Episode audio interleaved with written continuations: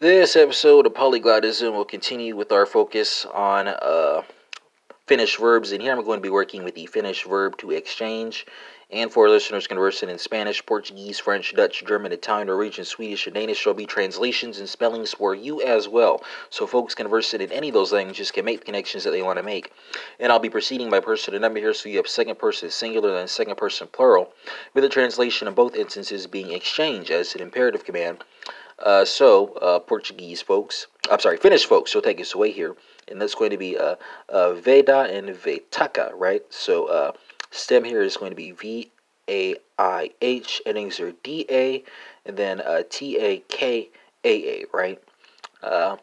Portuguese folks, let's go from Finnish to Portuguese. That's going to be uh, Tro K and Trocai, right? So uh, spellings being T R O Q U E and then T R O C A I.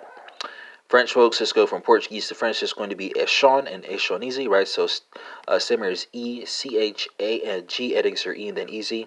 Uh, Dutch folks, let's go from French to Dutch. It's going to be uh, Wissel, spelled W I S S E L. Uh, German folks, let's go from Dutch to German. It's going to be Wechsler and Wechselt uh, spelled with the stem W E C H S E L. Endings are E then T. Italian folks, let's go from German to Italian. That's going to be Scambia and Scambiate. So stem here is going to be S C A M B I. Endings are A then A T E. And for Norwegian, Swedish, and Danish friends, you have uh, beat, beta, and out, spelled uh, B Y T T B Y T A R and B Y T T. Uh, Spanish folks are working with cambiar, so cambia and cambiad, right? And that concludes this episode of Polyglotism, which focused on the Finnish verb to exchange, and we had comparisons to Spanish, Portuguese, French, Dutch, German, Italian, Norwegian, Swedish, Danish, and this episode is in English, so that's more than 10 for you right there.